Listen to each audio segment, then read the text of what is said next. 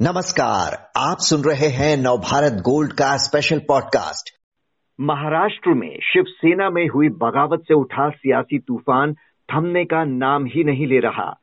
बागी नेता एकनाथ शिंदे के समर्थक विधायकों की संख्या बढ़ती ही जा रही है।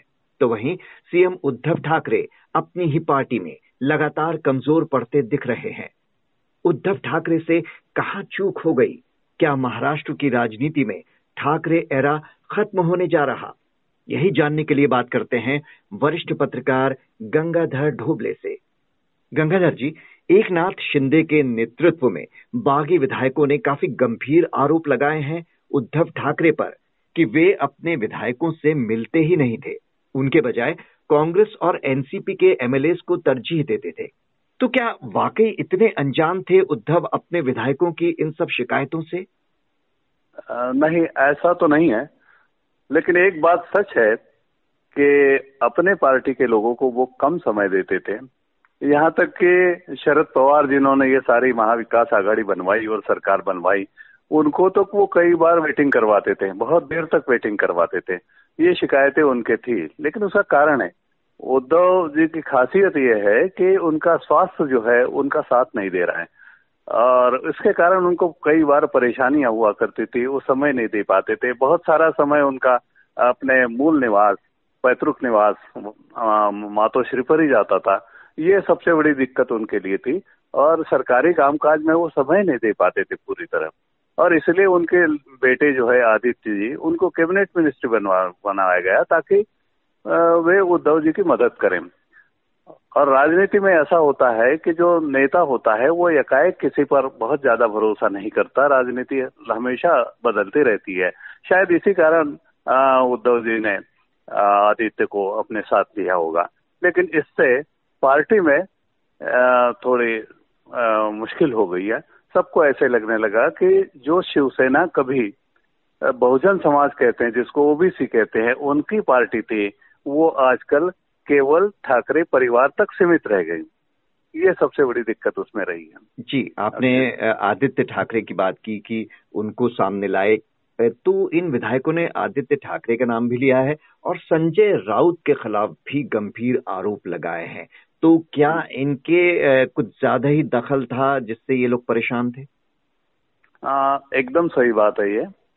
और आ, दो तीन लोग थे जैसे अनिल परब है या संजय राउत है, या, सुभाष देसाई है, ये ऐसा एक प्रेशर ग्रुप था शिवसेना में, जो उद्धव जी के आसपास रहा करता था। और वे सारे निर्णय जो है, वो सबको विश्वास में लेने के बजाय, ये कुछ लोग ले लिया करते थे, और वो निर्णय लोगों तक पहुँचाने की कोशिश करते थे, अपने बड़े नेताओं या मैंने मंत्रियों तक पहुँचाने की कोशिश करते थे। इस बीच की, इसकी तकलीफ़ ये हो गई कि कार्यकर्ताओं के कोई काम नहीं होते थे। कार्यकर्ता परेशान थे। और, वो अपने स्थानीय स्तर पर अपने नेताओं से ये बातें कहा करते थे।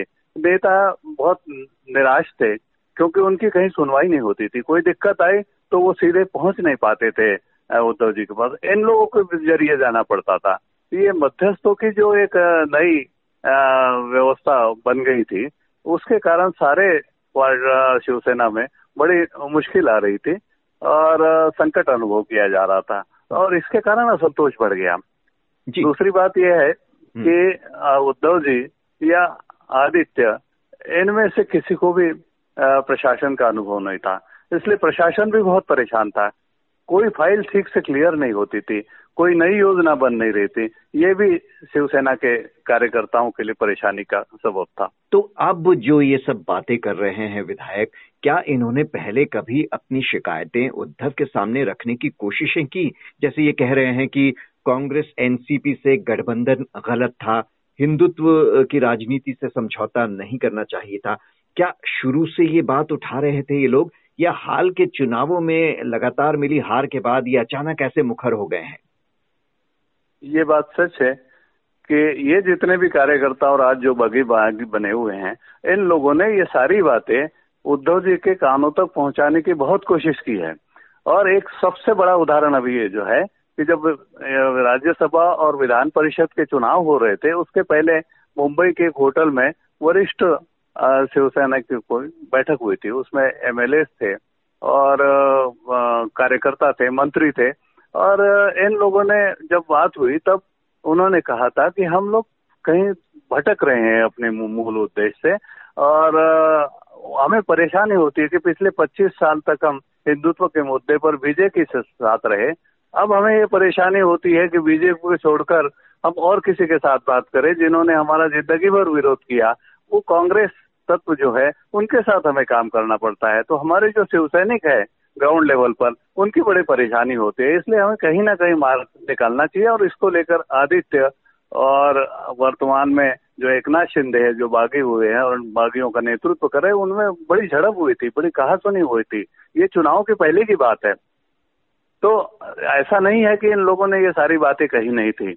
और बीजेपी में अब तक शिवसेना में अब तक कम से कम चार या पाँच बार बगावतें हुई हैं लेकिन वो बगावतें जो तो व्यक्ति तक सीमित थी।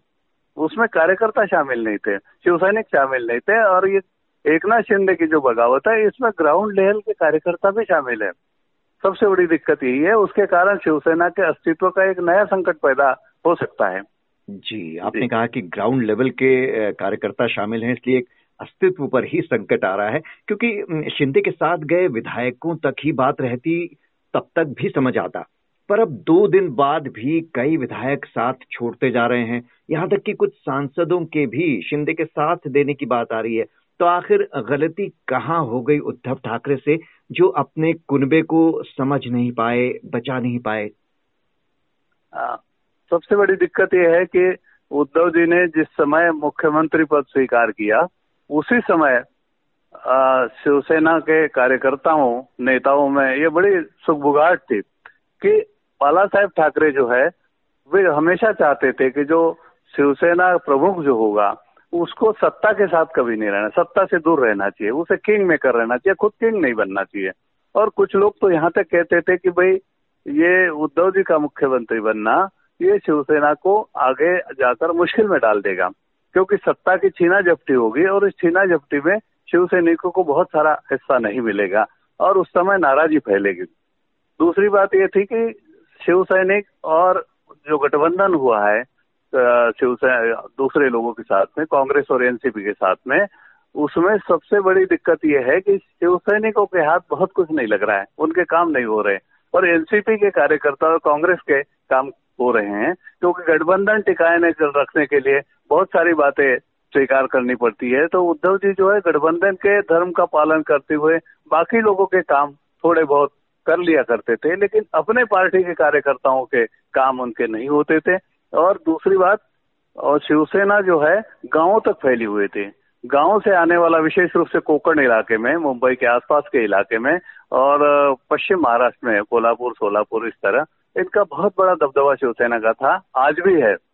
तो ये लोग जब आते थे स्थानीय कार्यकर्ताओं को लेकर तो अपने जो कैबिनेट मिनिस्टर उन तक पहुँचते थे। कैबिनेट मिनिस्टर वहाँ तक नहीं पहुँच पाते थे उद्धव जी तक, और उनकी शिकायतें वहाँ तक नहीं पहुँचती पहुँचती थी। ये सबसे बड़ी दिक्कत है तो मूल शिव सैनिक जो बेसिक है ग्राउंड लेवल का शिव सैनिक है, उनसे उद्धव जी के संपर्क जो है, वो कटते चले गए। और ये बड़े संकट की निशानी है। अब अगर बागी विधायकों के आगे झुककर बीजेपी के साथ मिलकर सरकार बनाई भी तो क्या उद्धव ठाकरे की वो इज़्ज़त रहेगी, वो दबदबा रहेगा, जो आज तक कायम था? ठाकरे परिवार के प्रति शिव सैनिकों के या गाँव गाँव में एक बड़ा स्नेह है, प्रेम है, सम्मान की भावना है। इसलिए ठाकरे परिवार यानी शिवसेना, ये एक तरह का समीकरण है। तो गाँव के जो लोग हैं, गाँव के जो युवा है और सबसे बड़ी मैं आपको ये बात बताऊँ कि शिवसेना के पास में जितने युवा हैं, युवा युवा लोगों की फौज है, उतने किसी भी पार्टी के पास में नहीं है। दूसरी पार्टी पर केवल बीजेपी है, जिसके पास युवा लोगों की थोड़ी बहुत फौज है। और गठबंधन जो हुआ 25 साल चला युवा और शिवसेना के बीच, इसमें, बीजेपी और शिवसेना के बीच में, उसमें सबसे बड़ा लाभ बीजेपी को हुआ है। गाँव में जहाँ उनको कोई खड़ा नहीं करता था वहाँ शिवसेना का शिवसेना के कार्यकर्ताओं के कारण बीजेपी पहुँच पाई और बीजेपी का जो बहुत बड़ा विस्तार आज महाराष्ट्र में दिखाई दे रहा है या कोकण में दिखाई दे रहा है खानदेश में दिखाई दे रहा है विदर्भ में दिखाई दे रहा है उसके पीछे शिवसेना का मूल कार्य है। जी। जी। आखिर में महाराष्ट्र की राजनीति में शिवसेना हमेशा से इतनी मज़बूत रही है। इस एपिसोड के बाद क्या होगा शिवसेना के वजूद का? क्या पार्टी खत्म होने की ओर बढ़ती दिख रही है या इसकी भूमिका वहाँ की राजनीति में हमेशा बनी रहेगी। शिवसेना की भूमिका जो है महाराष्ट्र की राजनीति में हमेशा बनी रहेगी और उनमें टूट फूट ज़रूर होगी, लेकिन उसको बहुत समय लगेगा। मूल कार्यकर्ता शिवसैनिक जो है गाँव के, वो ठाकरे परिवार से या शिवसेना से टूटने वाले नहीं है। ऐसा इतिहास है शिवसेना का। इसलिए महाराष्ट्र की राजनीति में शिवसेना का दबदबा ज़रूर बना रहेगा। वह कभी खत्म नहीं होने वाला। और हो सकता है कि पार्टी आज जितनी विस्तृत है, व्यापक पैनाम पर फैली हुई है, उसका असर कुछ पड़ सकता है, कुछ कम हो सकता है। कुछ नए लोग बदल आ सकते हैं मैदान में, लेकिन ये हमेशा रहेगा क्योंकि इनका मूल नारा जो है, मूल जो लक्ष्य है शिवसेना का, वो रहा है मराठी हितों की रक्षा। और मराठी हितों की रक्षा करते हुए राष्ट्रीय स्तर पर हिंदुत्व का समर्थन करना, ये जो उनकी लाइन ऑफ़ एक्शन रही है टारगेट रहा है, वो आज भी लोगों को अपील करता है और युवाओं को खासकर अपील करता है। और गाँवों में, शाखाओं में कोई भी आता है, चाहे किसी भी पार्टी का हो, कोई दिक्कत हो और उसकी जायज़ काम हो तो शाखाएँ ये काम करती है। और ये शाखाएँ काम करती है ना शिवसैनिक करते हैं, गाँव के लेवल के लोग करते हैं। इसलिए लोगों के साथ में उनके बहुत करीबी रिश्ते हैं, करीबी संबंध है। एक दूसरे से बात होते हैं, एक दूसरे से कार्यक्रमों में जाते हैं और एक दूसरे के और उसमें कोई भेद नहीं होता। ये सब शिवरी इसलिए शिवसेना इतने जल्दी खत्म नहीं होगी। विशेष ये है कि उद्धव जी को अब संगठन की ओर ज़्यादा ध्यान देना होगा। सरकार और सत्ता के पीछे भागने की ज़रूरत नहीं है। जिस गिरोह ने उन्हें सत्ता की ओर मोड़ा है वो बहुत ठीक नहीं था ऐसा आज की स्थिति में लग रहा है।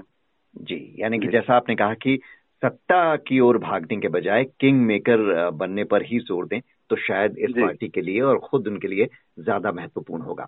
गंगाधर ढोबले जी बहुत बहुत शुक्रिया आपका विस्तार से इस जानकारी के लिए।